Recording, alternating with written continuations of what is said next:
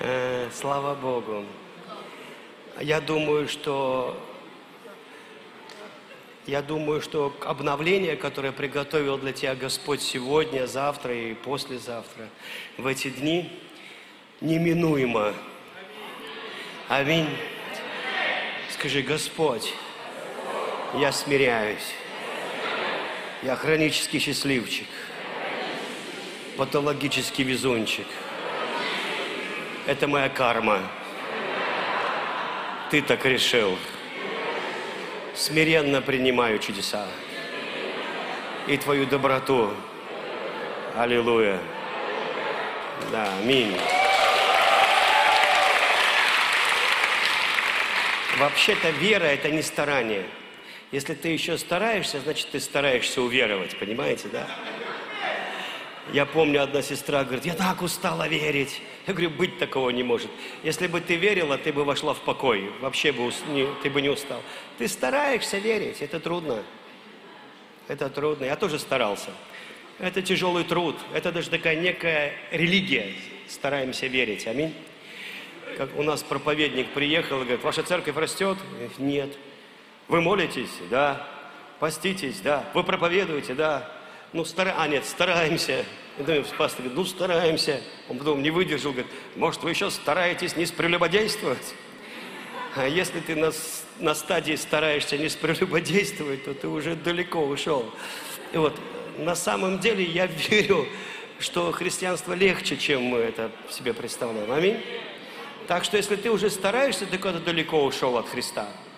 Вот. И по сути, когда я спас, я три месяца смеялся, пока в библейскую школу не закончил. Шучу. Там, там тебя научили стараться. Потому что ты принимаешь истину непосредственно, такой, какой она есть. Она в помазании сообщает тебе. Аминь. Христа очень верного и точного. Но знания, они конфликтуют с помазанием. Вы со мной? И очень часто твое знание уводит тебя от истинного откровения любви Божией. Аллилуйя. Я чувствую, что сегодня что-то хорошее произойдет. И пастор Сергей, Сергей Каратицкий, где он? Ну, наверное, пошел порядок наводить. А, вот он. Вот, хорошо, он ответственный. Он, он задал лейтмотив. Я чувствую, что что-то великое будет происходить. Вы знаете, я в предвкушении чудес. А, Первые три месяца я просыпался счастливым и никак не мог вспомнить, где это было. Потому что этого быть не могло. Потому что я родился свыше один раз в жизни, понимаете, да? А я думаю, что где-то это было, но этого не могло быть. И я пытался, бывает, знаете, ты, вот, когда ты жевал пенопласт, и потом вспоминаешь, что-то я когда-то жевал это уже когда-то.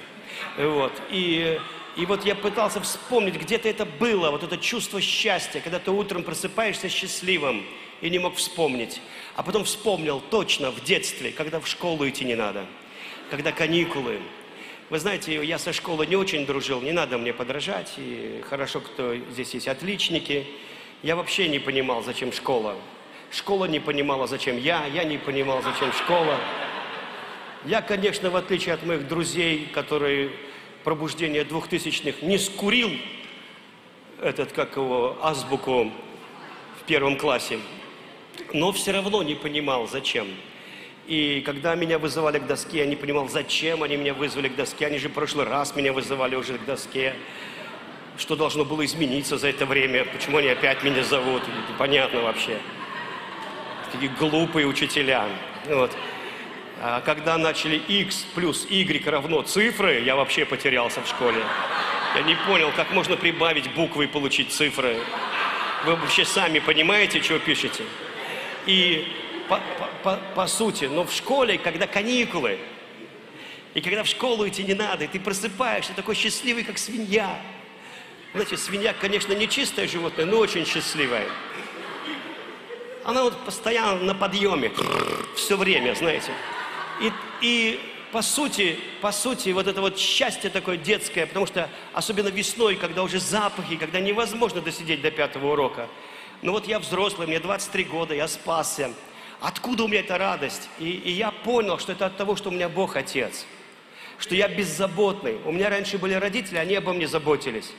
Ну, я вообще, ну, честно говоря, вот когда на день рождения мальчику дарят трусы или носки, это вообще страшный провал в день рождения. Ну, то есть это, это я не знаю, ну вот, как это вообще можно мальчику дарить? Но есть мальчики, которым нравится. Вот у меня внучок Сэмик, он, купите мне вот футболку вот такую-то. Я на него смотрю, ему пять лет, вот шесть будет.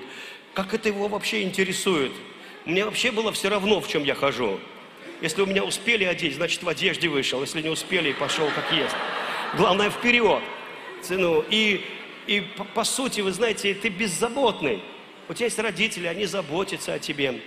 И когда я пришел к Богу, я четко знал, что теперь Бог Отец заботится обо мне. И от этого такая радость. Не знаю, переживали вы это или нет. Но я знал, что я больше, ну, что у меня тот, кто мир создал, он заботится обо мне.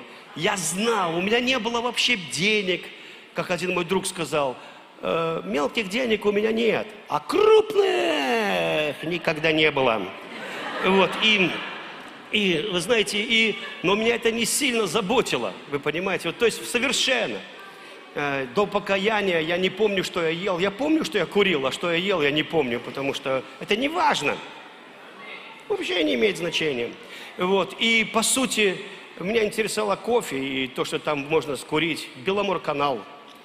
Потому что это брутально, потому что я в театральном институте учился, и поэтому это было круче, чем с фильтром. Но по сути, радость которую Бог хочет сегодня восстановить в церкви, потому что церковь не будет расти без радости.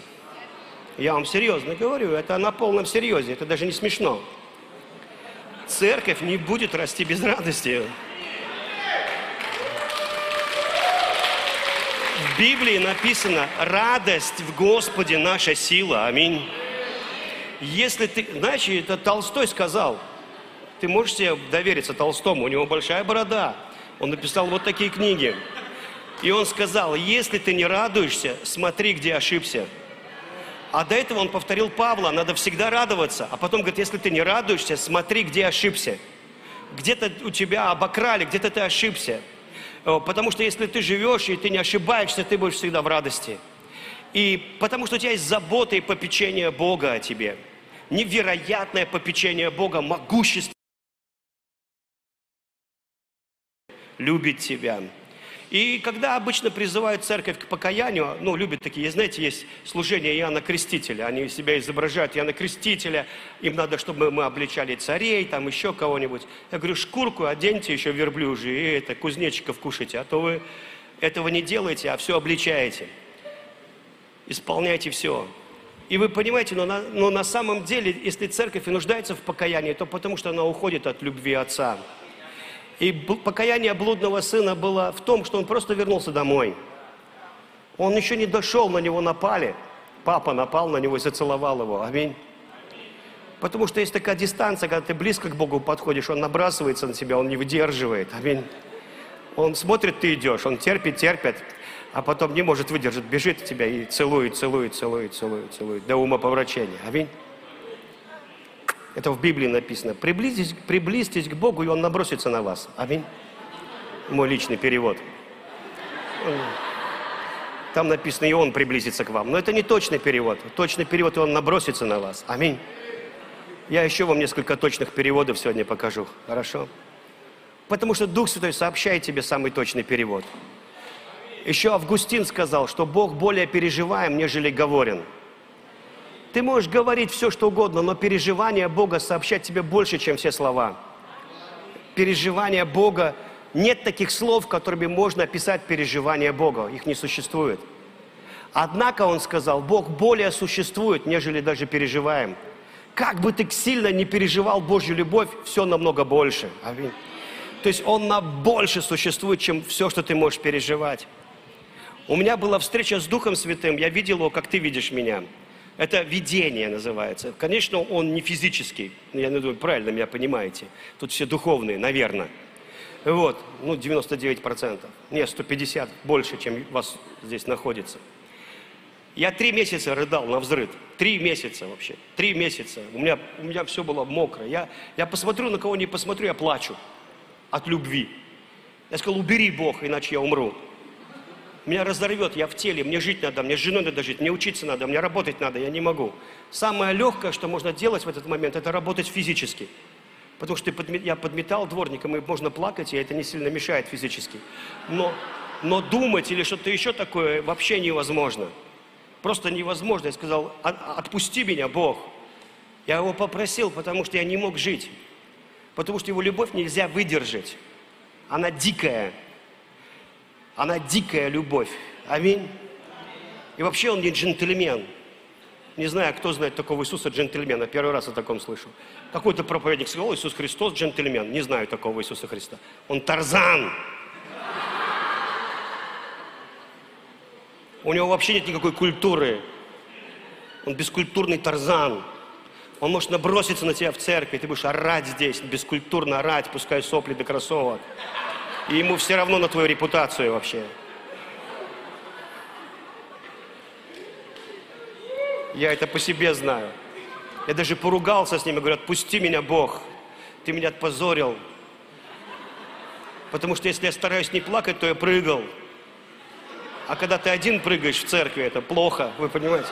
Ладно, все прыгают. Ну, как-то вы все прыгаете, все. Но когда все не прыгают, а ты один прыгаешь. А если ты не прыгаешь, то орешь. А ты можешь не орать? Не могу не орать. Я могу не орать, тогда я буду прыгать. Потому что Бог дикий Тарзан. Аминь. Бескультурный он. Я говорю, отпусти меня, Бог, тут девушки вокруг. Ему вообще все равно на мою репутацию. Я говорю, я же мужчина, я должен вести себя достойно. А когда у тебя пузыри лопаются из рук, из соплей, и, и ты весь мокрый, и эти тупые сестры, дуры, отвернитесь, видите, парень плачет. Нет, подошли, все руки возложили.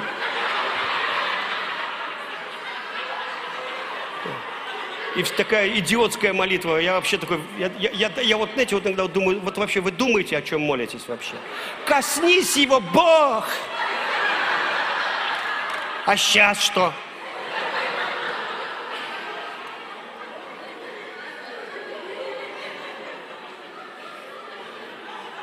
И после этого, конечно, я мечтал, чтобы Бог ко всей России прикоснулся. Аминь.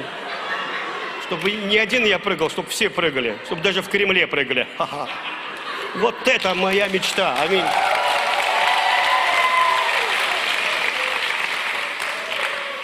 Поэтому мое повеление от Бога Отца – ретранслировать радость. Аминь. Потому что если ты обрадуешься, то деньги придут. Аллилуйя. Бог так говорит, Господь, сначала твоя радость, потом деньги. А? Для тех, кто в бронепоезде и еще и в шлеме, повторяю. Сначала радость, потом деньги. Это все взаимосвязано. Радоваться надо до. После и дурак тоже радуется. Аминь. Поэтому, поэтому я верю, что Бог сегодня хочет нас обновить. Правда, пастор Среди? Не знаю, как вы, а я лично собираюсь обновляться опять.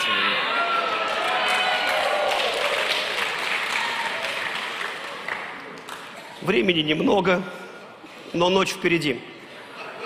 Господь мне сказал, что некоторые будут сегодня смеяться всю ночь. После проповеди.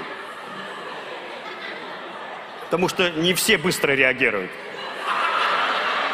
Некоторые ночью. Так что если ты сейчас не реагируешь, ночью, ночью, ты отреагируешь ночью.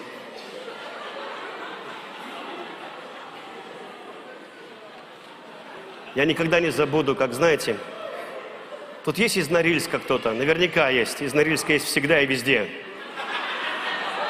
Ну, поднимите руку, люди из Норильска, хотите? Есть, я же знаю. Быть не может, чтобы не было из Норильска. А? Вот из Норильска. Кто-нибудь... У нас там было служение, все так смеялись, что один брат закричал, остановите проповедь!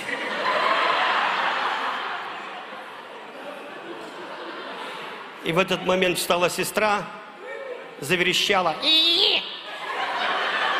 Из нее вышли бесы, и она упала на лицо. А от этого стало еще смешней. И знаете, все осознали ярко и четко, что бесы не выносят радость. Ну, они просто не могут радоваться. Нет такого демона радости. Нигде никогда не слышал. Есть дух депрессии, дух печали, дух косой, дух хромой, даже лунатик, лунный дух какой-то есть, вы понимаете. Но нет демона радости. Потому что когда черти падали с небес, те, кто радостные, не падали. Аминь. Есть елей радости. Это, это самый мощный архангел во Вселенной. И Гавриил сейчас на меня не, ошиб... не обижается. Он тоже радостный. Гавриил очень радостный. Если вы думаете, что Гавриил при... прилетел к Даниилу, муж желаний, только ты открыл рот, мы тебя услышали.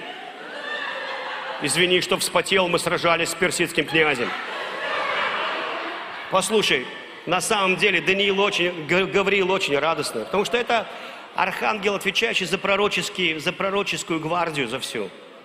Это, это пресс-секретарь Господа. Аминь. Все письма, почта, пророческие штучки, театр, кино, это Гавриил. Он заведует за все пророческое. Поэзия, музыка, там такая радость, поверьте. Пророческие духи, они всегда радостные. Но есть дух радости, елей радости. И тебе нужен этот елей радости. Аминь. Санитарная норма для девушки э, раз в восемь в день рассмеяться. Это санитарная норма. Если бы ты ее исполняла, не было бы коронавируса. Санитарная норма. Это около 10-17 комплиментов в день надо сделать друг другу. А если ты это не делаешь, не мудрено, что ты болеешь, вы понимаете? Ты вообще замуж не выйдешь, если не улыбаешься. Никто не хочет, чтобы это грустное чудо стояло у него на кухне. Послушай, улыбайся хотя бы до брака, а там он уже никуда не денется.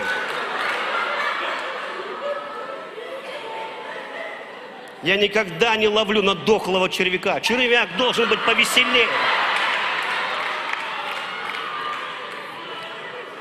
Нормальная агрессивная рыба клюет на хорошего червяка, вы понимаете. А если ты хочешь, что тебя засосал какой-то инфальтивный налим, то можешь и не радоваться. Потом не грусти всю жизнь, что он на работу не ходит,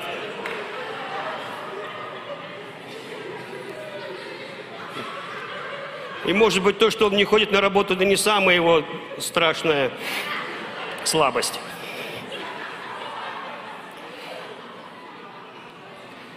Ладно, надо к проповеди идти.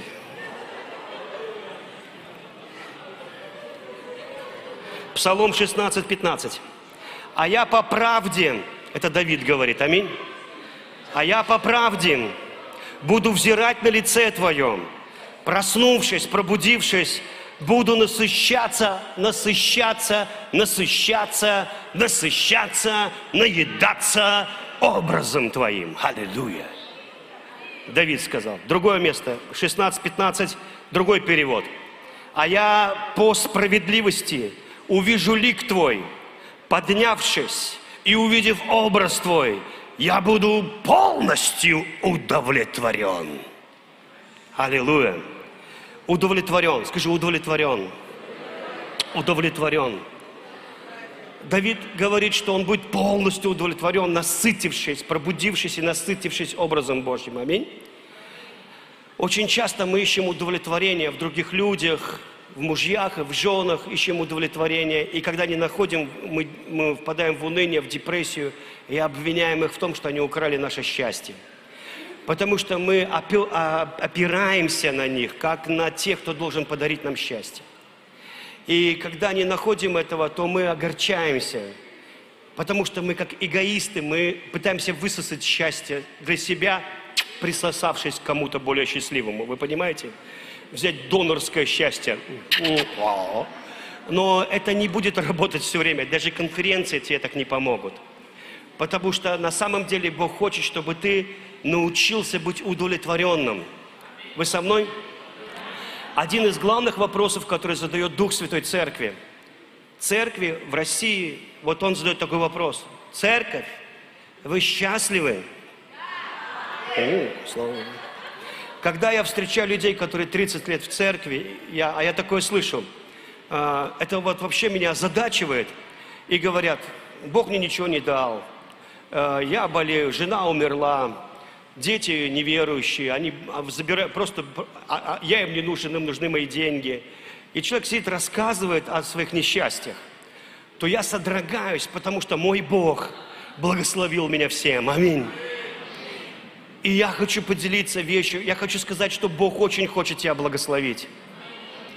Он прямо жаждет тебя благословить. Пастор Сергей говорил о том, что Бог хочет, благо, любит каждого, Он нелицеприятен. Но вопрос в том, насколько мы принимаем эту благость Бога. Очень модно сейчас говорить о, о, знаете, о людях, которые говорят о благодати, как будто они гиперблагодатчики, слащавая благодать, там гиперблагодать. Посылайте их лесом. Скажите, лес там, вот по этой тропинке. Это дурной, тупой, некорректная постановка, постановка вопроса. Вопрос не в гиперблагодати. Божья благодать настолько сладкая, настолько велика, что нет таких слов описать ее. Вопрос вот в чем, сколько ты смог ее принять.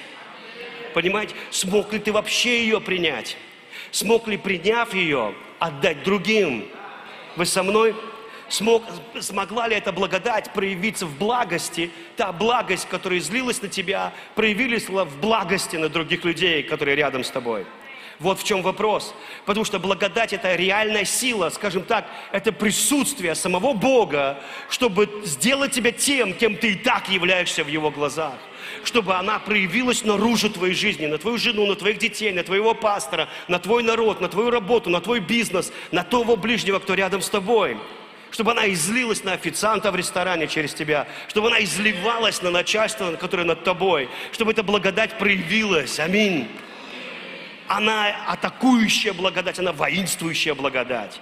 Иисус сказал, никуда не отлучайтесь, пока не исполните силы Святого Духа, потому что Он силой забирает свое. Аминь.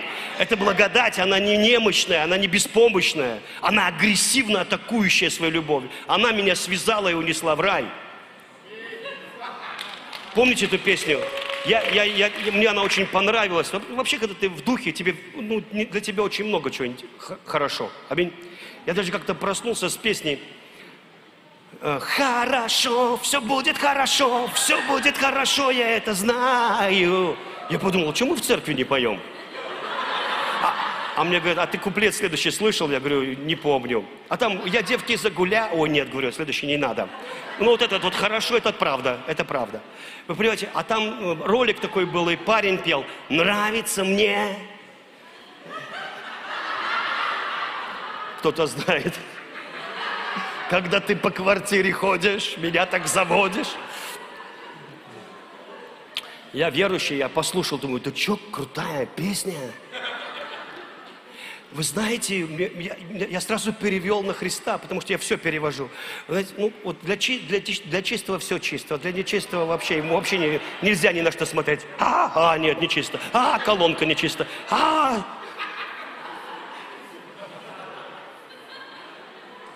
даже ногу так не поставишь.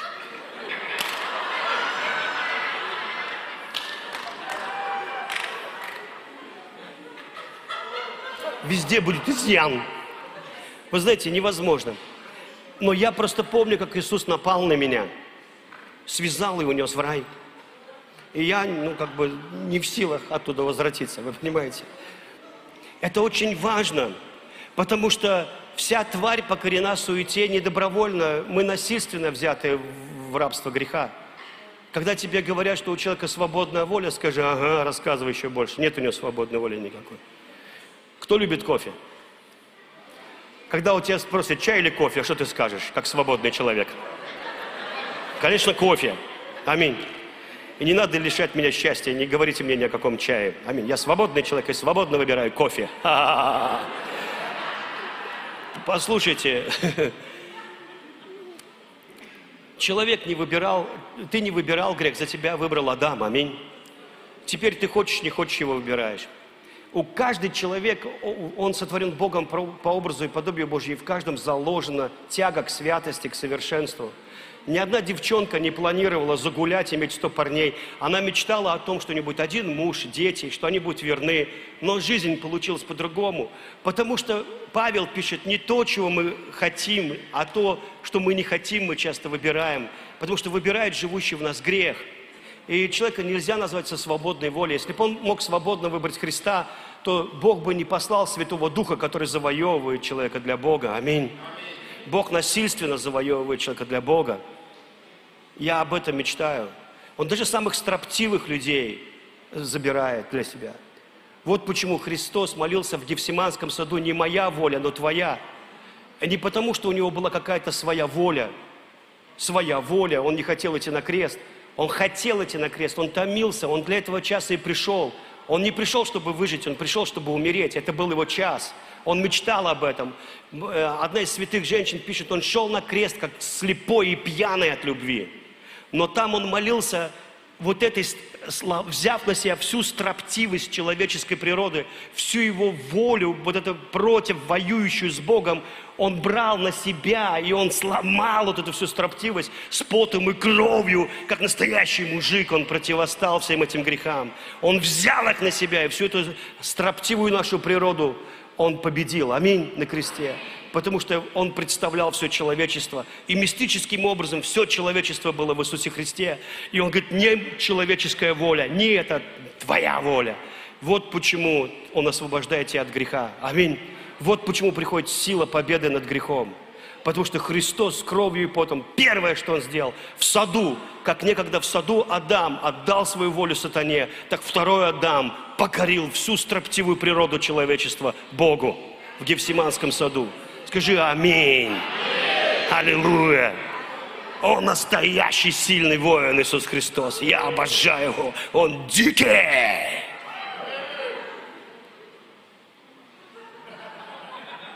Мой Иисус радостный, дикий и всегда современный. Аллилуйя.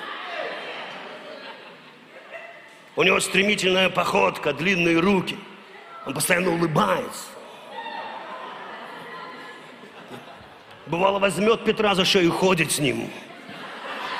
А Петр волочится сзади радостно.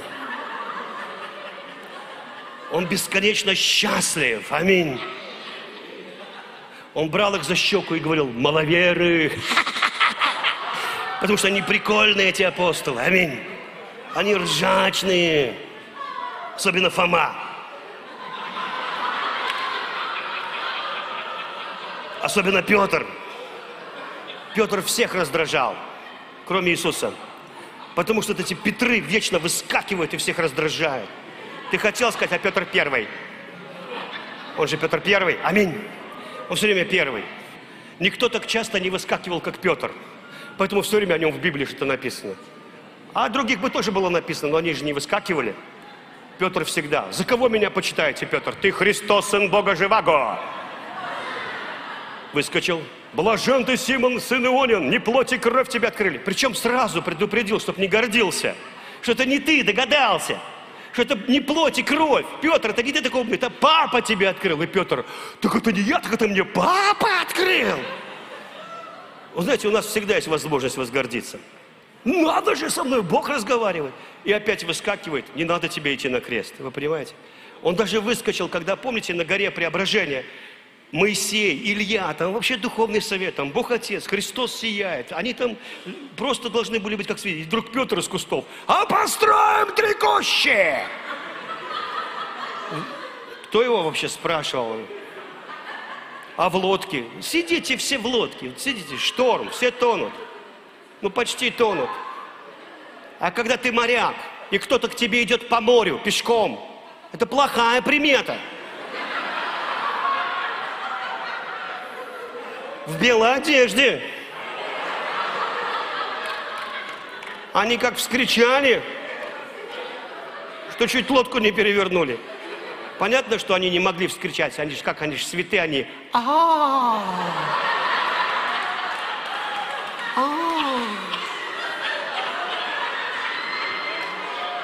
Иисус говорит, не бойтесь, это я. И Петр, это ты. можно я? И пошел. Иисус ясно объяснил, вы все отречетесь, но не обязательно вылезать. Ты сиди и молчи. Сказали, вы все отречетесь. Я никогда.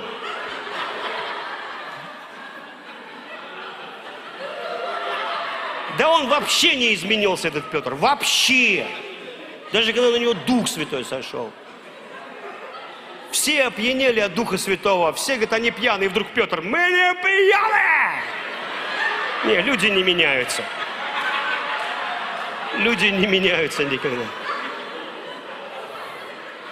Иисус говорит, вы должны пить мою кровь и есть мое тело. 70 учеников сделали вид, что не знают Христа, и тихонько, тихонько, тихонько, тихонько. Домой, домой, домой, домой, домой. Потому что такое кощунство невозможно было выдержать.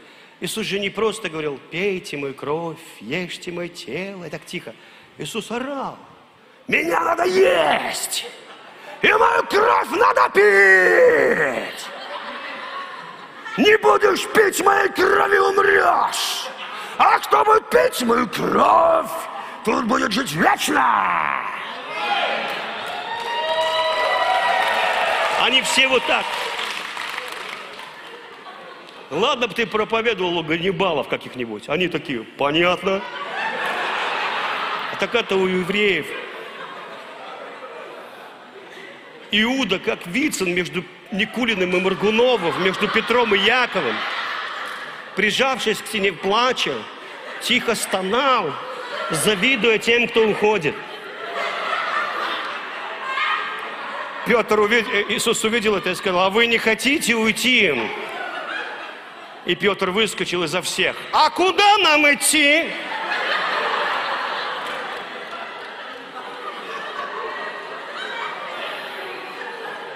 И все, да. У, te, у тебя глаголы вечной жизни, я правильно говорю? Правильно.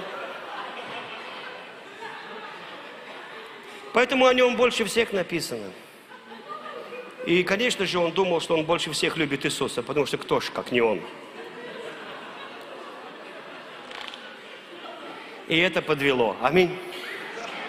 Потому что, когда ты надеешься на себя, а, тогда будет обламинго. Вообще, всегда можно включать телефон сотовый после слов «смотрите, как я могу». Подожди, не показывай, можно я включу?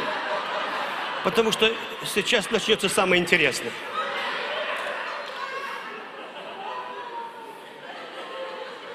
Вот когда никто не видит, у тебя получается. А когда смотрите, как я могу, стоп, подожди, мы можно, можно снимем, потому что мы, мы, сейчас это будет интересно. Это мы с Галимом пошли в поход, бессмертный мы так называли. Туда 20 километров, обратно шли ручьи, которые мы перепрыгнули, это апрель месяц, разлились и стали как реки. И вот, знаете, вот не перепрыгнешь и вот не обойдешь. Я нашел бревнышко, положил его через ручей, и говорю, смотрите, как надо реки переходить. Уф! Холод апрельского ручья обжег меня. Я потерял там лопату, с которой был там. Я вылетел вообще, не касаясь дна.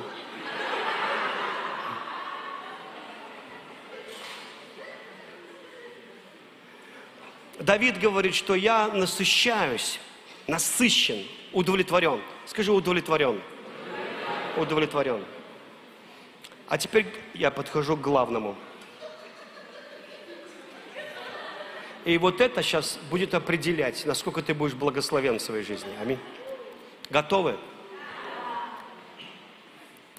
Иисус подходит к самарянке, простите, это, подходит к колодцу, сел и ждет женщину.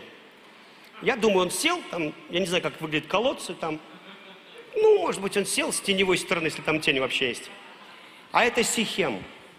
Это место, о котором Яков пророчествовал. Виноградная лоза через стену к язычникам перебирается. И вот Иисус сидит в пророческой точке Писания. Сам Христос.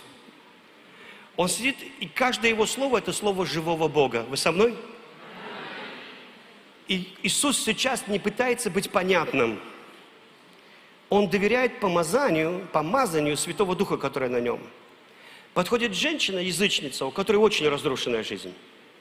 Было пять мужей. Если у тебя было пять мужей, это не то, что у тебя теперь большой опыт. Аминь.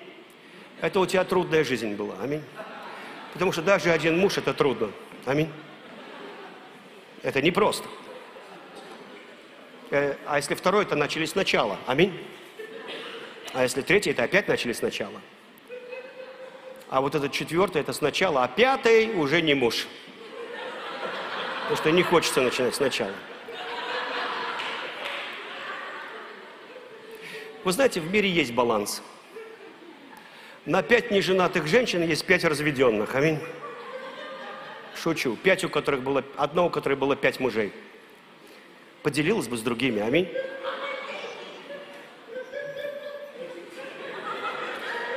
Она подходит, Иисус говорит, дай мне воды из колодца напиться. Она говорит, ты иудей. Вообще это мы не разговариваем. И Вообще-то дело не в том, дай, не дай. Что значит дай воды? У нас религиозные расхождения. Мы баптисты, вы пятидесятники. И потом я женщина. Что ты со мной вообще заговорил? У вас что-то не то. Он говорит, если бы ты знала дар Божий, кто с тобой разговаривает, ты бы сейчас сама у него просила и говорит о себе во втором лице, в третьем лице. И он дал бы тебе воду текущую в жизнь вечную. А- она говорит, пойми, я бы дала тебе воды. Но у нас разные религии. Вы же где поклоняетесь? Я просто тебе напоминаю. В Иерусалиме. Вот в чем дело. А мы на горе. Чувствуешь разницу между горой и Иерусалимом? Иисус говорит, я тебе говорю, не на горе будете поклоняться и не в Иерусалиме. Конечно, говорит, мы лучше, чем вы. В Иерусалиме лучше, чем у вас. Да дело не в этом. Дело в том, что Бог ищет поклонников. Скажи, Бог ищет поклонников. И когда Иисус это говорил, Он пьянел.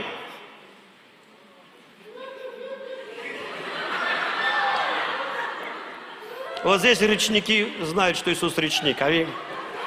Потому что когда Иисус вообще говорит о Духе Святом или о поклонниках, его штырит.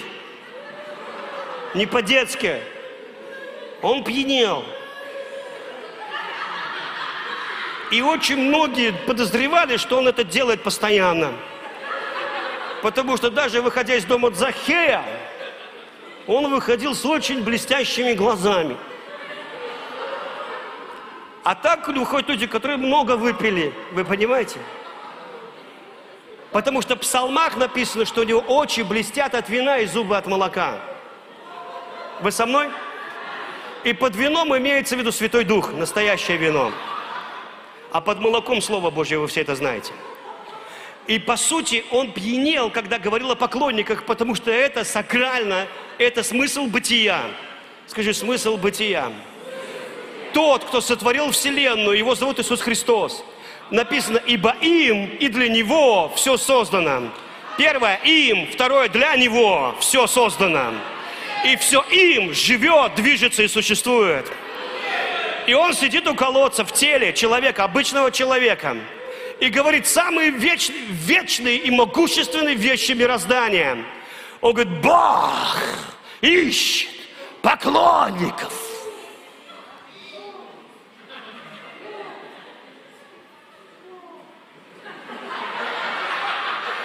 Которые будут поклоняться в духе и в истине.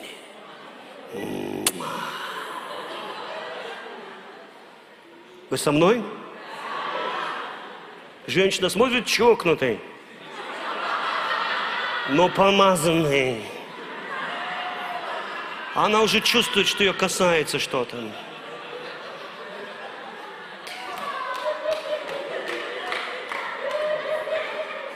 Вообще Иисус никогда не уповал на то, что Он убедительный. Аминь. Он уповал на силу Святого Духа, который течет.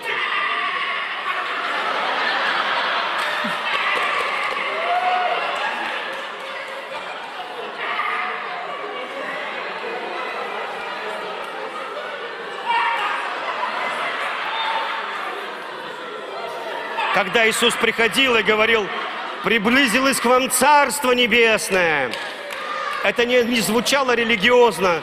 Пусть земля тебе будет пухом. И что вы должны быть готовы. Это было присутствие. И многие из вас, кто спасены от наркотиков, вы знаете, что такое присутствие. Когда к тебе пришли и сказали, «Аллилуйя, Бог ищет тебя!» Ты говоришь, что он меня ищет? Зачем он меня ищет? Я ему понадобен. Ты понадобен Господу, твое время пришло. И ты спасаешься по неизвестным причинам. Аминь. Сейчас вы такие образованные, но малоэффективные. Вы знаете, ко мне просто пришла сестра. Какая сестра? Она просто училась на два курса старше. Откуда я знал, что она сестра? Это просто девушка из театрального института. Я в спортзале, я качался. Да, я качался.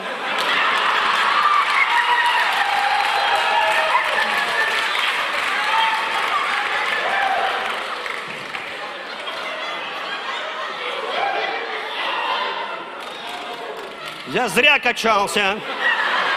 Сейчас я знаю, что я зря качался. Что вот это грудь. Просто она была выше. И это было давно. Но она опустилась на зем... не на землю. Из-за земного притяжения и других физиологических причин. По сути, я качался. Она приходит и говорит, Сережа, я приняла Святого Духа. Смотри. Все, вся проповедь. Я чувствую, у меня все, я не могу качаться. Я говорю, где дают? Она говорит, у вас тоже есть такая церковь? Я где? Я не мог, я почти кипятком уже стикал, я хотел в церковь. Понимаете, на самом деле Дух Святой очень сильный, и мы можем уповать на Его воздействие. Аминь. Аллилуйя. Вот ты сидишь здесь и думаешь, что он тут говорит, еле терплю. Клоун. Я вообще на клоун не обижаюсь, это сам спасибо, я рад. Я говорю, хоть у вас много серьезных проповедников, уж потерпите меня.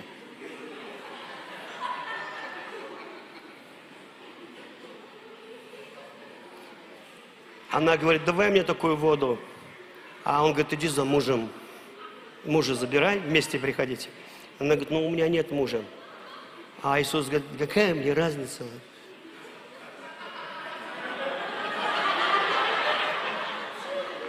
Муж он тебе, не муж он тебе.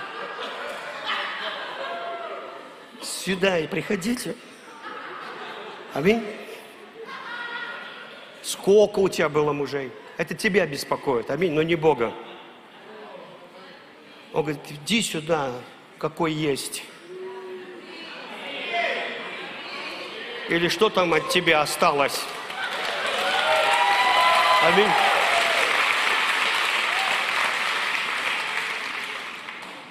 Ты, ты скажешь, знаешь, у меня столько комплексов, у меня столько комплексов, комплексов. У нас очень много людей комплексов.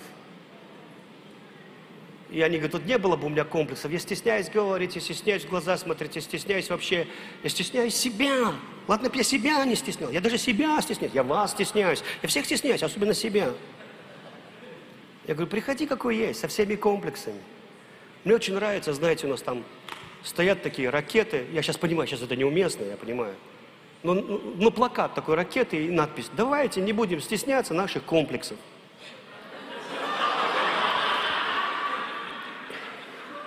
У Брэнхэма были комплексы, у Алина были комплексы, у Моисея были комплексы, у всех были комплексы. Аминь. Я не знаю ни одного проповедника без комплексов. У Гадиона были комплексы.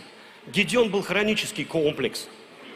Он вообще один, когда работал, хорошо себя чувствовал, когда никто не пристает. Ему одному было всегда лучше. Когда к нему пришел ангел и говорит, ты муж сильный, он даже огляделся, где еще, кто тут, я один, не может быть. Говорит, я... Он говорит, я с тобой, говорю, ты муж сильный, я муж сильный. Говорит, а ты муж сильный, ты же, ты же сильный такой. Он говорит, почему я сильный? Он, ты стоишь и думаешь, где Бог? О, очень сильная мысль. Знаешь, Вот тот самый древний Бог. Где Бог? Вот, вот иди и ты. Вы знаете, мы все время, давайте, давай. Бог говорит, давай ты, ты. Я? Я просто говорю, давайте кто-нибудь. Чего вы сидите? Давайте кто-нибудь. Это ты. Так давай ты. Я. Почему я? Я имел в виду. Я имел в виду, что я могу подбодрить кого-нибудь. Он говорит, да так давай ты. Я говорю, нет. Я сейчас объясню, почему. Я все объясню, почему не я. Потому что я из самого маленького колена. Ты понимаешь это или нет? Это самое маленькое неуважаемое колено в Израиле. Но это не все. В этом самом маленьком колене самый маленький род. Знаешь чей? Догадайся с первого раза. Вот именно, мой. Так вот в этом самом маленьком роду, неуважаемом роду, самая маленькая семья, угадай, чья? Моя! А вот в этой самой маленькой семье кто у нас тут молочит? Кто у нас тут чмо? Кого послали? Правильно. Поэтому я тебе и говорю, что к другим обращайся. Вы слышите? Не важно, какой ты, важно, кто твой Бог. Аминь.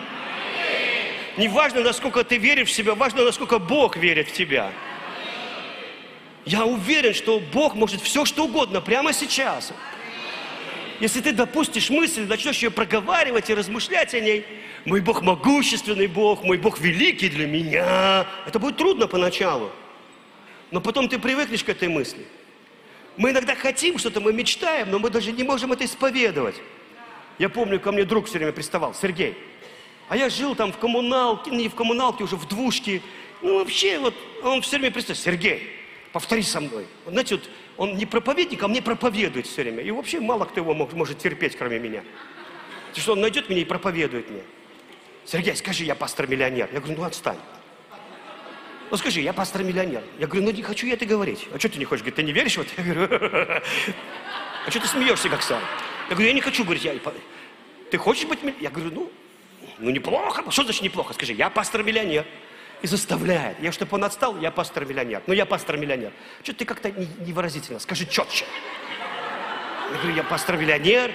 И, знаете, и он вот как приедет, все время стребовал с меня – и я все время не замечал, почему эта мысль никак не укладывается во мне. Причем тут я и пастор-миллионер. Ну, при чем тут мы разные люди, вы понимаете?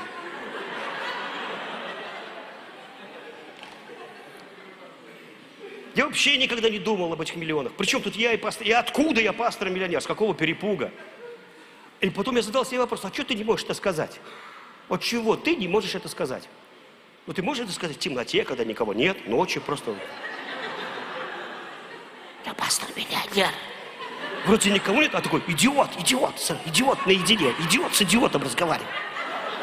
А, а как ты вообще станешь пастором-миллионером, если ты даже сказать это не можешь? Вы со мной? Вы понимаете, да? Ты не можешь это даже сказать. И поэтому у нас очень много комплексов, но Бог говорит, мне все равно, какие у вас комплексы, я научу тебя жить в свободе. Аминь жить в свободе. Итак, мы приходим к удовлетворенности. Бог говорит, я ищу поклонников. И для нас с вами слово поклонение – это такое слово, которое очень странно, особенно второй псалом. Во втором псалме написано, что кто не будет поклоняться сыну или чтить сына. Слово «чтить», «поклоняться» – это синонимы. Чтить, поклоняться, восхищаться кем-то – боготворить кого-то, это синонимы. Это или целовать. Вы со мной? Поэтому в одном из периодов написано «целуйте сына», и потом написано, чтобы он не прогневался на вас, и чтобы вам не погибнуть в пути вашем, ибо гнев его возгорится вскоре. И у нас, у людей, возникает такая картина, потому что нам кажется, что Бог какой-то злой Танос, у которого комплекс неполноценности, который жаждет поклонения, э, такого трепетного отношения к Нему, как некое, как будто он тетка с перекрашенными губами, с комплексом неполноценности, который, если ты не сделаешь комплимент, у тебя будут большие проблемы. Поэтому ты уже с утра готов. Вы, Мария Петровна, просто прекрасно сегодня выглядите. Вы это искренне говорите. Да. Я вам нравлюсь? Да, вы божественны. Хорошо. И она удовлетворена. И обычно такие люди, знаете, они только душат других людей. Они хоть хотят отношений, они хотят, они внимания хотят. И они хотят, чтобы их чтили. И такие мужчины бывают, и женщины такие бывают. Это не про вас. Это все совпадения случайны. Хочу сразу сказать, что все совпадения случайны. Ни одно животное в ходе проповеди не пострадает. Вот, и послушайте, ну вот, но Бог, Он не нуждается в твоих комплиментах. Он правда не нуждается. Ему твои комп... От того, что ты его не славишь, поверь, ты ничего там не испортил. И вообще твое пение – это скрип гаражной двери по сравнению с музыкой небесных сфер. Это тебя приглашают на вечеринку любви. Тебя приглашают в акустический рай – Тебя приглашают в этот световой рай. Вы со мной? Это Бог тебя зовет на вечеринку, чтобы ты насладился Богом. Потому что Он первый наслаждается тобой. Вы слышите? Ой, я понимаю, трудно поверить. Еще раз. Бог наслаждается тобой. Бог удовлетворен тобой. Не, Бог всегда мной недоволен. Мне всегда в церкви учили, Бог тобой недоволен. Сколько ты человек привел ко Христу? Брат, посмотри мне в глаза. Христос умер за тебя, а ты чмо. Не можешь даже двух людей к нему привести. И в основном церковь, она живет в таком чувстве вины, потому что она не, до, не дослужила, не домолилась, не допостилась, постилась, но соблазнилась. Вы понимаете? А так хорошо. У нас даже есть пост Даниила – если бы Даниил знал, что и пост назовут в его честь, он бы даже не постился 21 день. Даниил не знал, что он постится постом Даниила.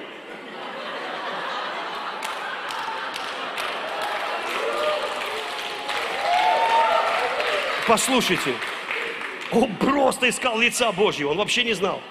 Но у нас множество таких имитаций, мы пытаемся угодить Богу, не понимая того, что мы вообще Его разочар... огорчаем этим самым. Бога угождает вера, когда ты поверил в Его любовь, и что ты и есть Его угождение. Послушайте, я родил детей не для того, чтобы они мне угождали, а потому что я хочу, я люблю их.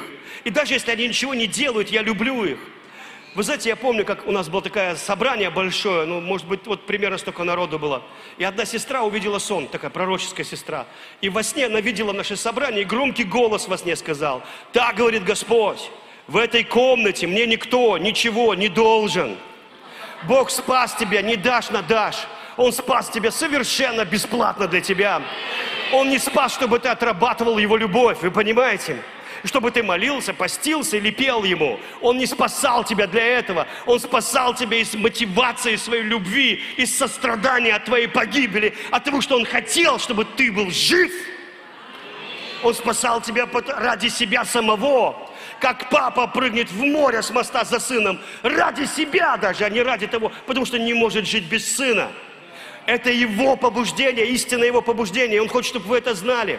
Если ты молишься, то это для тебя, а не для него. Если ты поклоняешься, то это не ему ты радость приносишь, это для тебя важно. Поклонение важнее тебе, чем Богу. У Бога все нормально с поклонением. Там серафимы, херувимы, там такая музыка, здесь такой нет. Там херувиму со скоростью света вот так вокруг трона. Свят, свят, свят, свят! Вот так, понимаешь? И ты их не остановишь. Они не летают так. О, Господи, четыре часа, следующая смена. Свят, свят Господь Савол. Свят Господь Савол. Свят Господь Савол. Господи, давай же другие. Ну чего мы, всю вечность. Ну, всю вечность, ну. Ты их вообще не заставишь остановиться. У них там экстаз. Скажи, экстаз. Экстаз, транс – это когда ты вышел из себя, понимаете? Ты был в себе, а потом вышел из себя. Вы понимаете?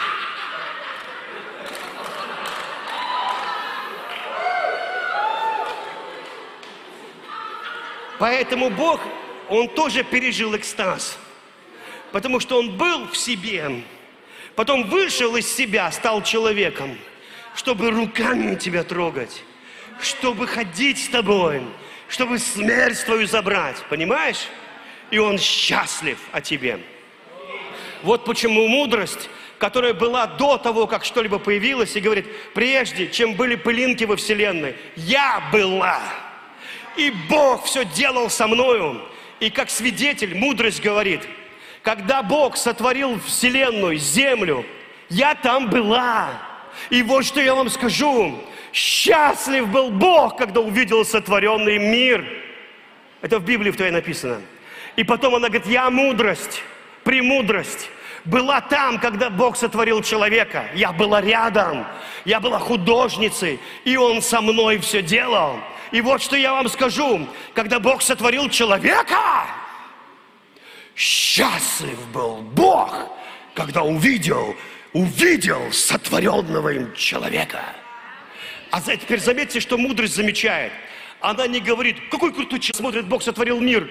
Он счастлив. То есть она акцентируется на нем, потому что он доволен тем, что он делал. Это премудро, премудро, премудро, премудро, красиво.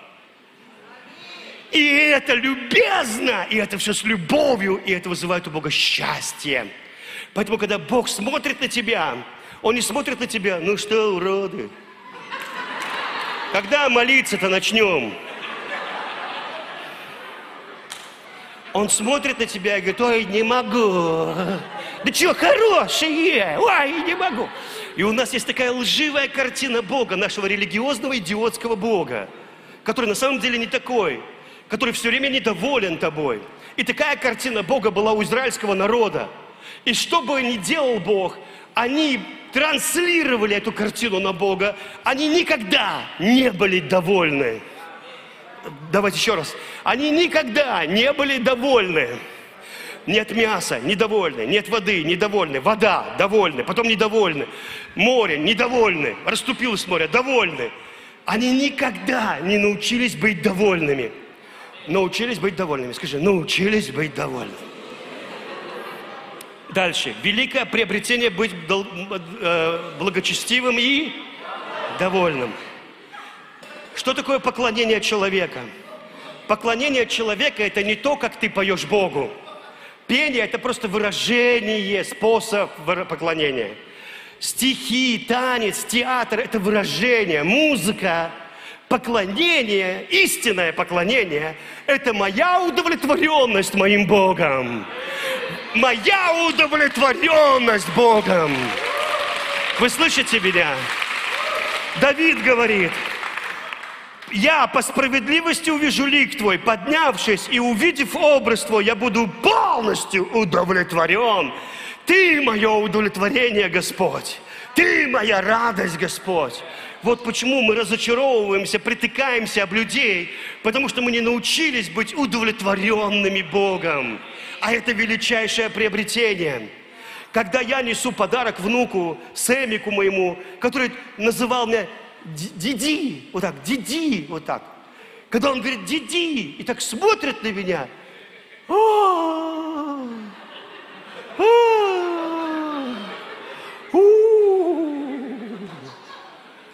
я ему покупаю подарки зачем?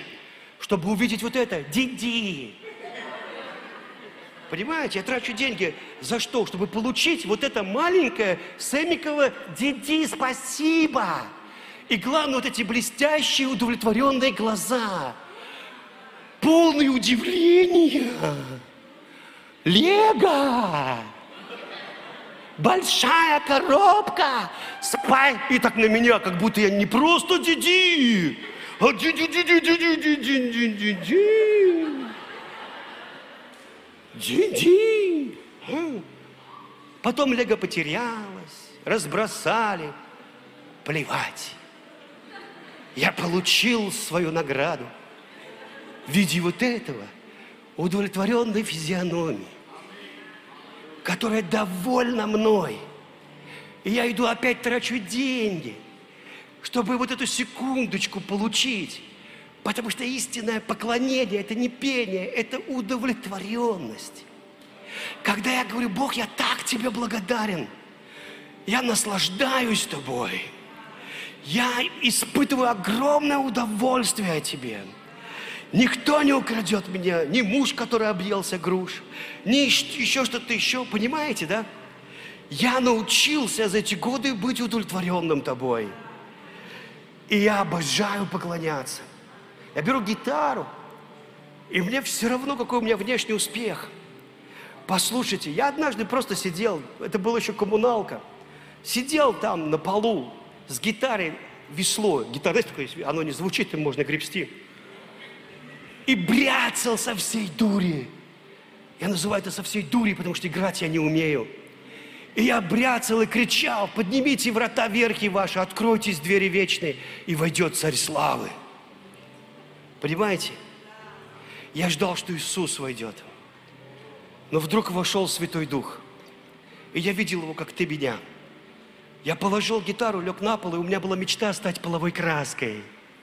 Потому что я весь выпирал – Потому что Дух Святой такой святой, такой святой, что нет таких слов, чтобы описать Его. И слово «святой» никак не описывает Его святости. Он может только стонать, мычать, а лучше молчать. И тогда твоя клетка, каждая клетка твоя звучит. А другой раз я просто играл и пел, и пел песню моего брата. Она такая, что прежде равнин и прежде гор, до океанов и островов – еще не было звезд, и не было солнца. Ты всемогущий Бог. Там такие слова, в львином рычании, в рыбьем молчании, и в закате, и в рассвете, и в зиме, и теплом лете. Ты всемогущий Бог. Я пел, пел и пел. И вдруг исчезает комната. Полностью исчезает комната. Вы слышите меня? И я нахожусь в ариапаге. И я, я, могу, я не знаю, это даже в теле или это вне тела. Все исчезло. Просто я посередине песка. Песка, вот просто стоит какая-то, не знаю, на чем я сижу, и вокруг каменные ступени по всему периметру. И все заполнено ангелами. Я от удивления, восторга и ужаса святого, благоговейного, я не мог пошевелиться. Я видел это так ясно. И аккорд последний затекал, он еще висел в воздухе. Он еще висел в воздухе.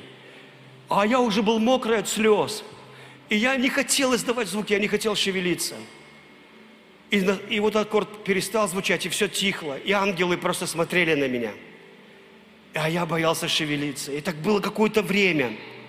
И потом Бог Отец встал, и я увидел, что Он замыкает собой все это. Поднял обе ладони, начал мне вот так вот хлопать. И все ангелы подпрыгнули, начали хлопать, хлопать, хлопать. Я думал, меня разорвет от любви, от счастья, что я знал, что я угодил Богу. А один раз пастор по глупости сказал, что надо Бога славить со всей силы.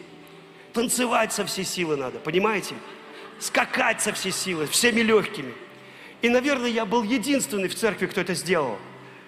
Я дождался, пока музыка загремит. И начал скакать. А я весил 54 килограмма и скакал легко. Но я недолго это делал потому что рука опустилась на меня, прижала меня к полу. Вот так вот прижала меня к полу. И голос, ты угодил мне, сын, ты угодил мне, сын. И я знал, что есть что-то, что просто угождает Богу, когда я удовлетворенным. Мне все равно, что во внешнем мире. Я хочу, чтобы ты знал, Отец, ты есть мое удовлетворение, ты моя радость. Иисус моя радость.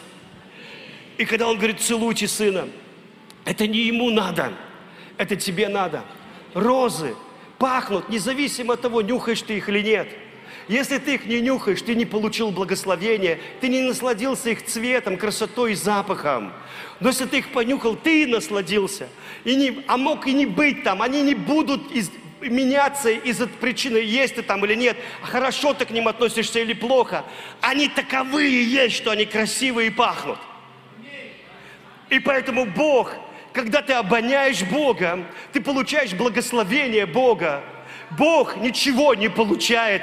Он получает только, когда видит, что ты ему удовлетворен и получает твою удовлетворенность им.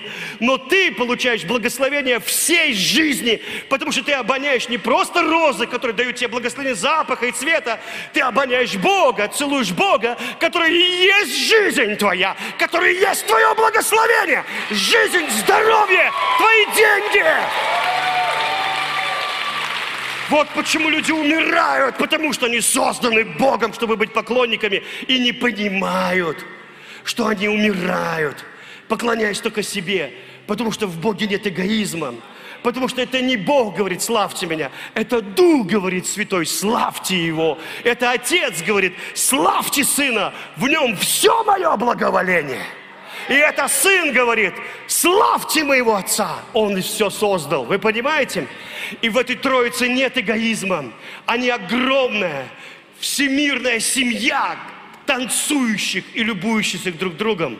И тебя приглашают в экстаз – его присутствием, в полную удовлетворенность, быть частью, быть четвертым, быть тем, кто создан для того, чтобы наслаждаться Богом.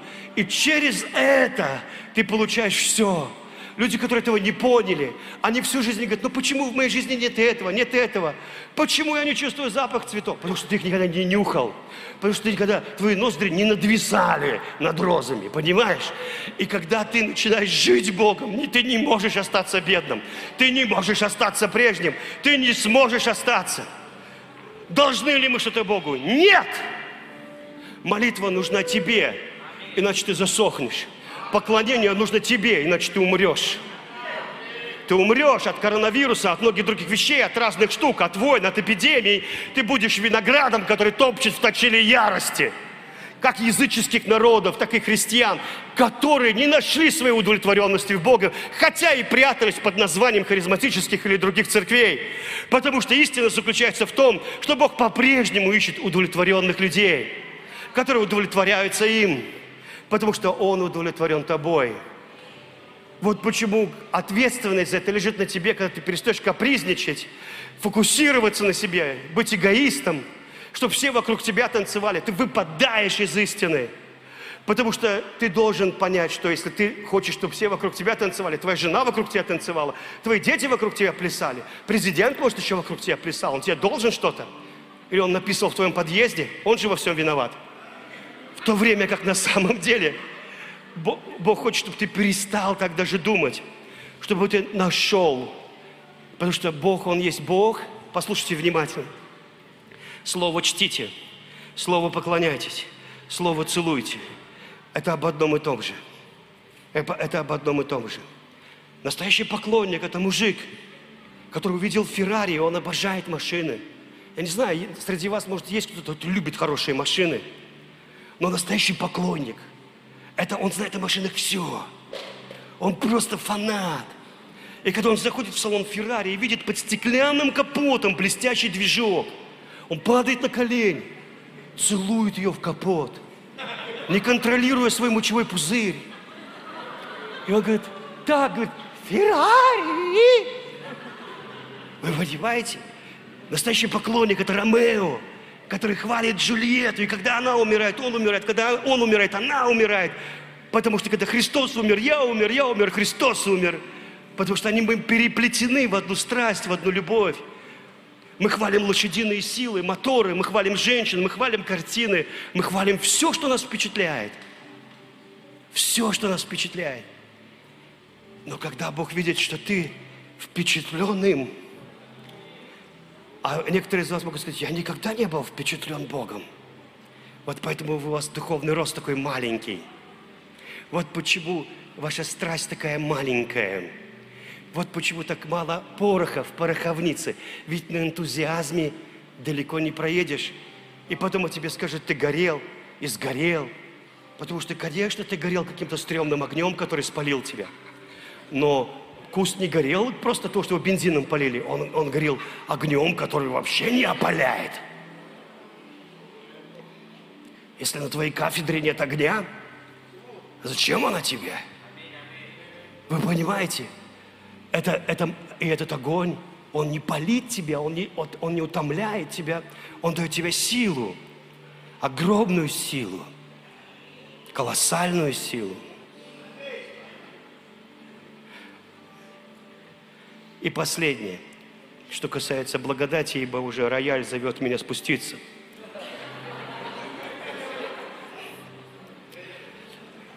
В доме Симона, который был священником, приходит Иисус.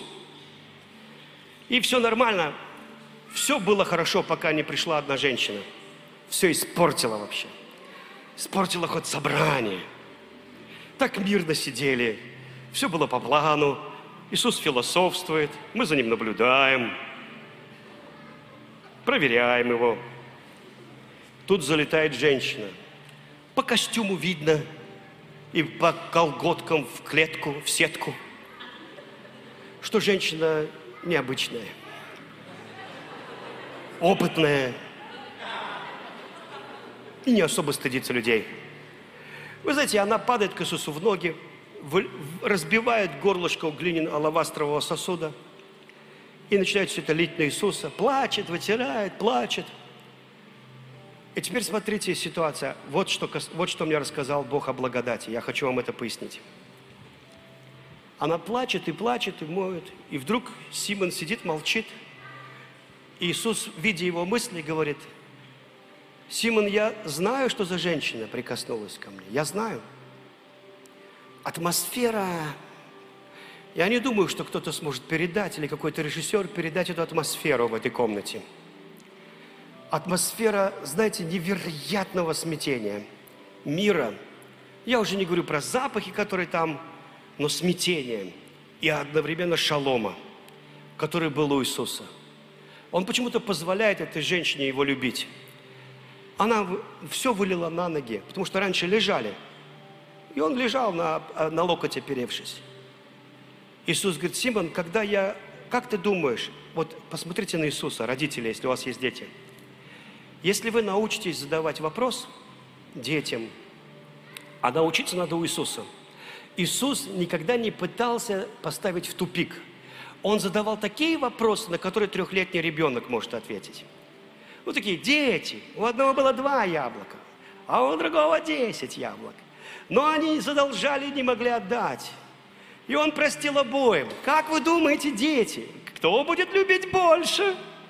И даже лох скажет, конечно. И даже двоечник, даже Сережа Лукьянов бы догадался. Конечно, тот, кому больше простили. Молодец, Сережа, пять. Видите, у него вопросы легкие. Когда женщину-блудницу, припомните к Иисусу, привели блудницу, бросили к ногам, побить ее камнями. Иисус сказал, а Иисус рисовал каляки-маляки. Так несерьезно так. Такой серьезный богословский вопрос. А Иисус каляки-маляки рисует. Каля-маля.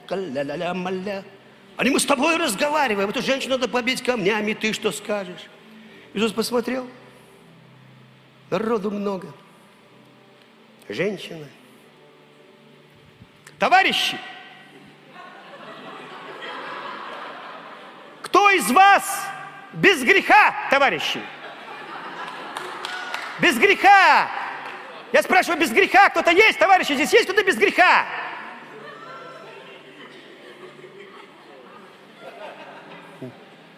Если есть кто-то без греха, поднимите руку. Я хочу видеть вашу святую руку. Вот этой рукой первый бросьте в нее камень. Товарищи, вы куда? Товарищи разошлись. Мне нравится, как суд быстро закончился. Вы знаете, так хорошо начали играть в суд. Заявление забрали. Забрали заявление, понимаете? Безответственные. Иисус задает женщине вопрос легкий. Мы бы задали такой – пастор бы задал бы, ну, конечно, не Сережа Карацевский, но некоторые пасторы, дорогая сестра, и давно это у вас вот так вот с мужиками, вот так вот много ли? А, знаете, вот, это такой трудный вопрос, знаете, на него вообще нет ответа. Вот, это, вот обычно родители детям говорят, почему два ребенку? Вы вообще думаете, родители, что вы задаете? Никто не знает, почему два. Ни вы не знали, почему вам два. Ни ваши деды не знали, почему два. И в будущем никто не узнает, почему два. Почему два? Он молчит. Я с тобой разговариваю или нет? Почему два? Он молчит. Надо помочь. Ты не учил, что ли? Вот на этот вопрос можно ответить, соврав. Учил. А так, так почему два? Опять почему два? Видите, мы тупые.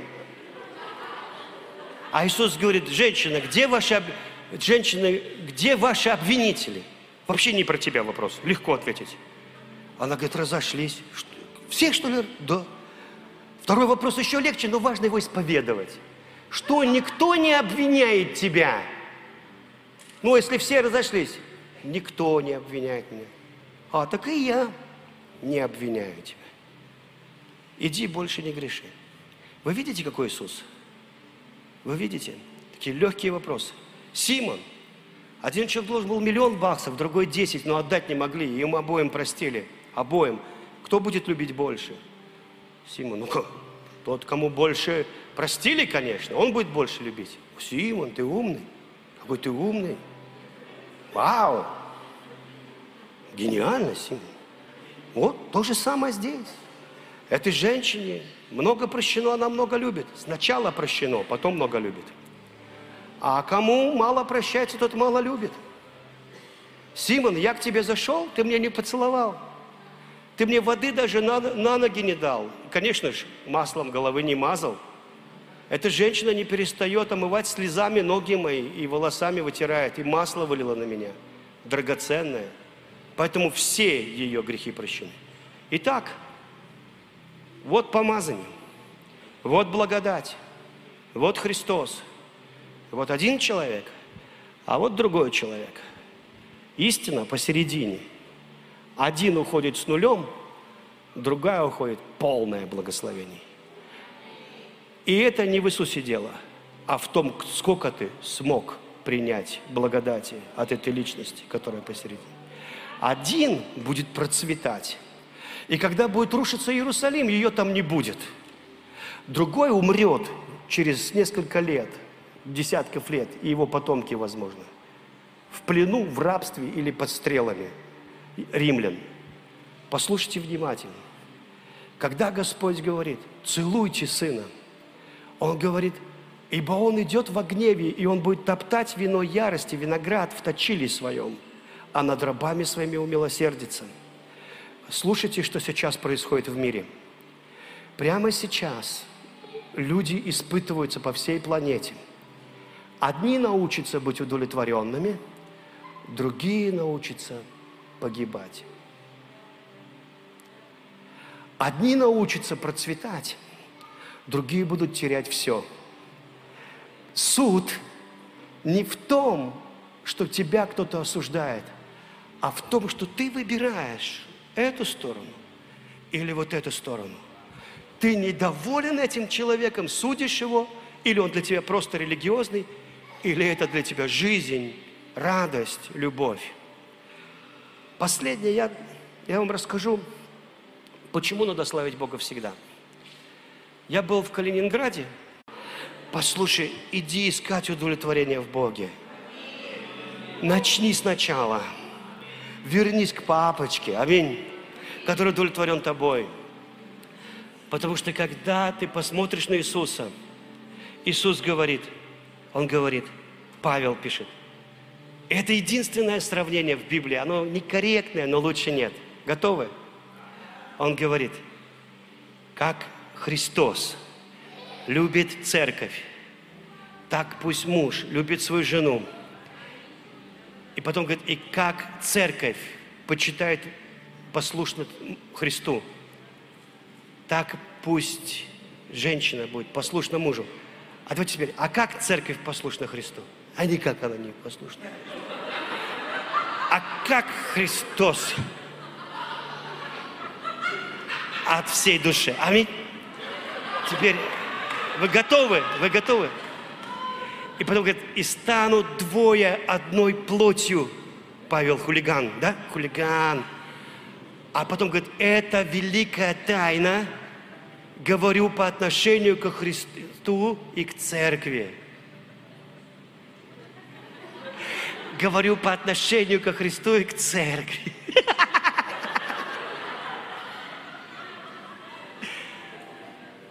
Как мужчина женился – Яков, ему подсунули Илью. Электричества нет. Ты даже не знаешь, что такое электричество нет. То есть совсем темно. Аминь. Утром просыпается. А они все собрались у дверей, вся деревня, и слушают, как они женятся. И говорит, все, поженились. Ну, судя по вздохам и экстазу, запомнили это слово, да? Поженились. Утром он просыпается, а она, это косая, не так. А он уже поженился. А почему? У него были переживания. Скажи, переживания. Аминь. Переживания. Трудно слушать, да? Чуть-чуть осталось, я уже ухожу. Так вот, Библия говорит, что мы со Христом должны иметь переживания близости, в которой Он удовлетворен мной, потому что из этого я удовлетворен им. Вот и все.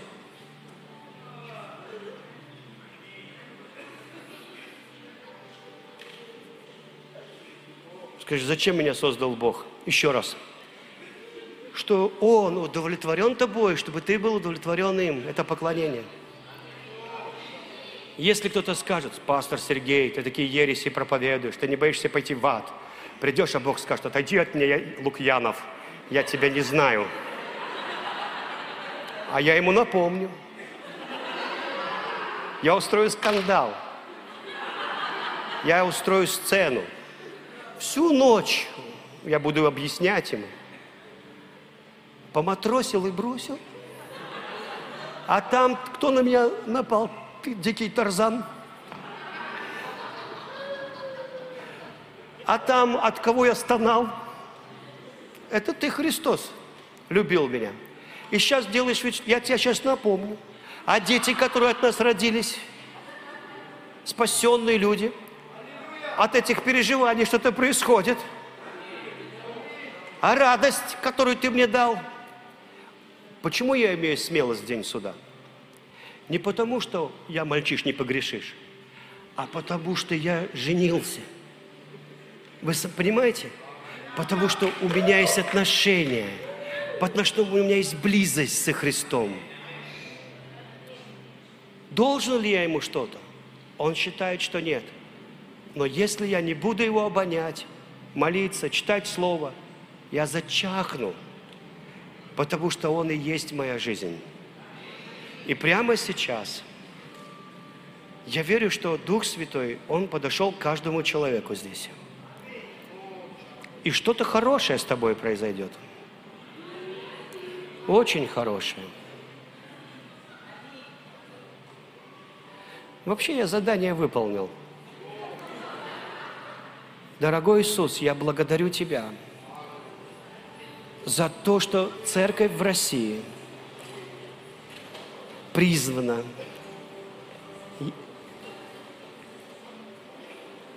пережить славу объятий, любви и близости, экстатической близости с Иисусом Христом и речь идет не о каких-то древних мистиках, которых было единицы, а о тысячах людей, о миллионах людей, которые в порыве единого экстаза и счастья соединяются в радости Святого Духа любви, и российская церковь обречена на рост из-за помазания этой дикой любви. Прямо сейчас –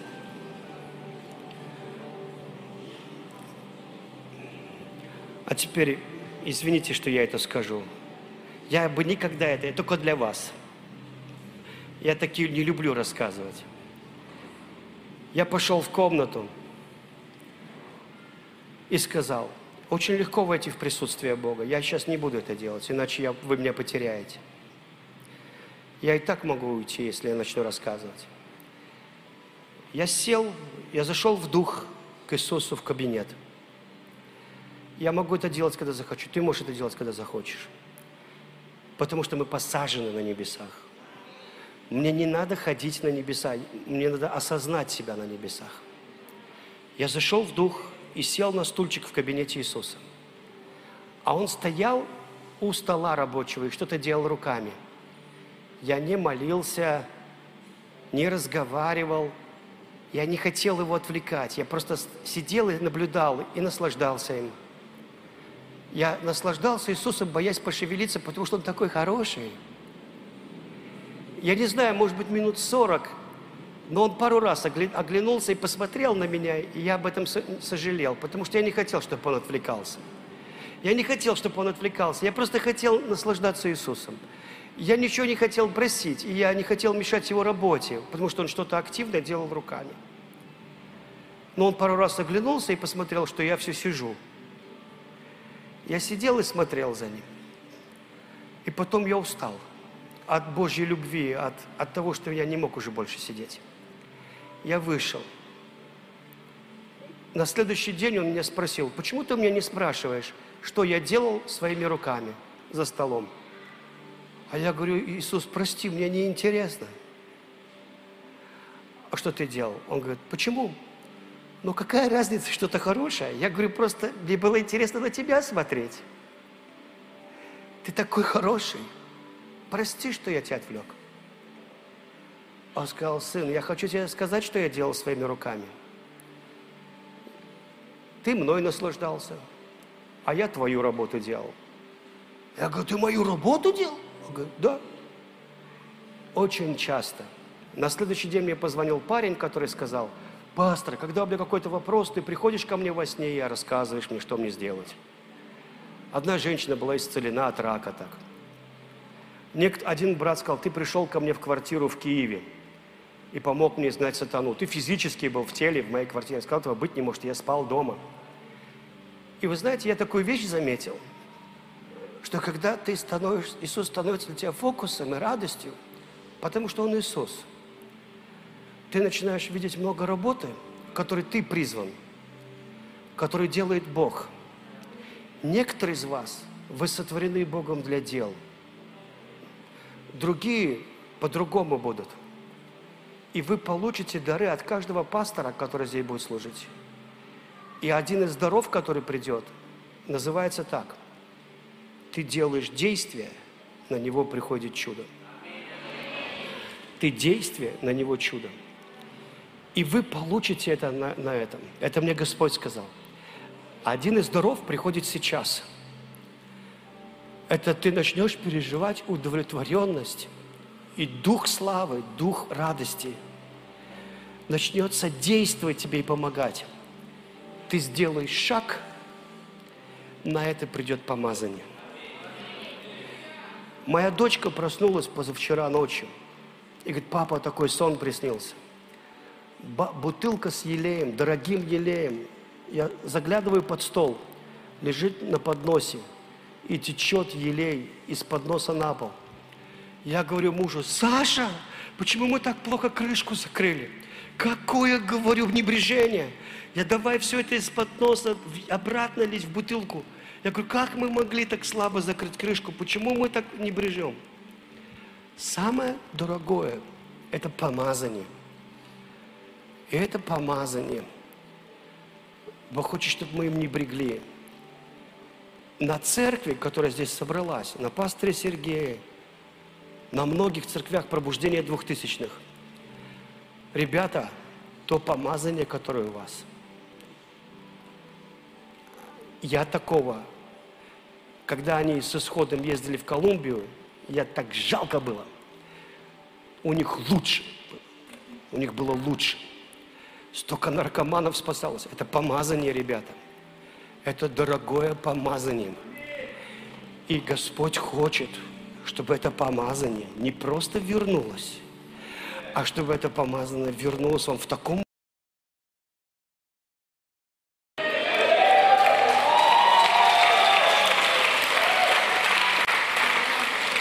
Господь говорит, вы сели как бы удовлетворенные, вы рано остановились. Я еще ничего не делал. Мой план обширнее. И Господь говорит, эй, это сейчас. Эй, это сейчас. Это помазание набрушится на вас сейчас. Отец во имя Иисуса, я благодарю Тебя за помазание. Помазание, которое на них было, которое есть.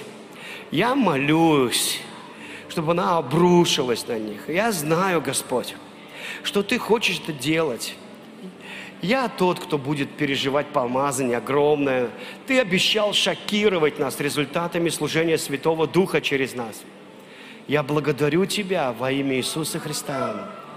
Я благодарю Тебя за святое помазание. За святое помазание. И хотя я не хочу сейчас возлагать руки, не имеет смысла. Отец Духом Святым, возложи руки.